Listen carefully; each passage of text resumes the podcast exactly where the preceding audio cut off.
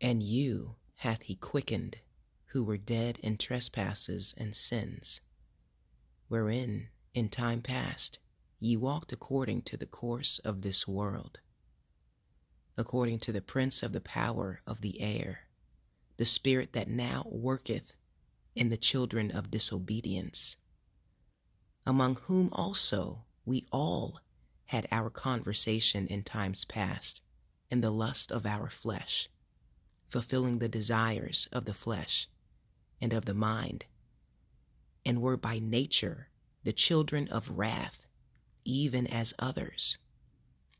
But God, who is rich in mercy, for his great love wherewith he loved us, even when we were dead in sins, hath quickened us together with Christ.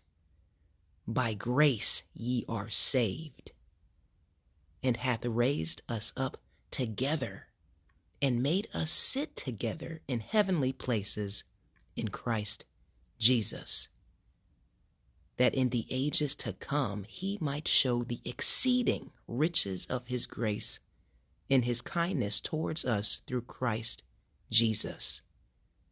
For by grace are ye saved through faith, and that not of yourselves.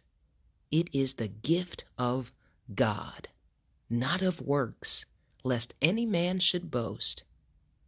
For we are his workmanship, created in Christ Jesus unto good works, which God hath before ordained that we should walk in them. Ephesians chapter 2, verse 1 through 10. New life with Christ.